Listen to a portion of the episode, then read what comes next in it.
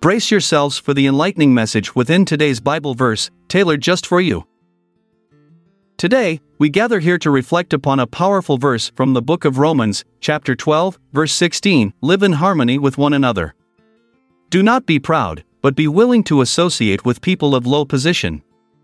Do not be conceited. This verse holds great significance for entrepreneurs and small business owners who follow the teachings of Christianity.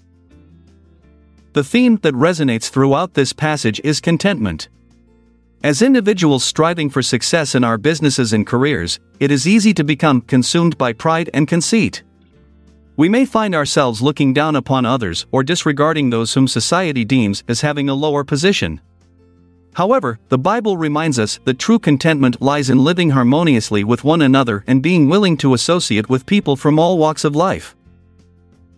In the context of entrepreneurship or running a small business, this verse offers valuable guidance when faced with questions or dilemmas related to our interactions with others. Let's consider an example. Imagine you are a successful business owner who has recently received an opportunity to collaborate on a project with someone who is considered less influential or experienced in your industry. The world might encourage you to dismiss this person due to their perceived low position. However, as Christians following the teachings of Christ, we are called upon to embrace humility and reject pride. By living in harmony with one another and being willing to associate without prejudice towards those considered less influential or experienced than ourselves, we open doors for growth and learning opportunities that may have otherwise been missed. This collaboration could lead not only to personal development but also foster an environment where everyone involved can thrive together. Moreover, this biblical principle teaches us about servant leadership, putting others before ourselves, which can greatly impact how we conduct our businesses. By treating all individuals equally regardless of their social status or perceived importance within society's hierarchy, we create an atmosphere rooted in respect and unity.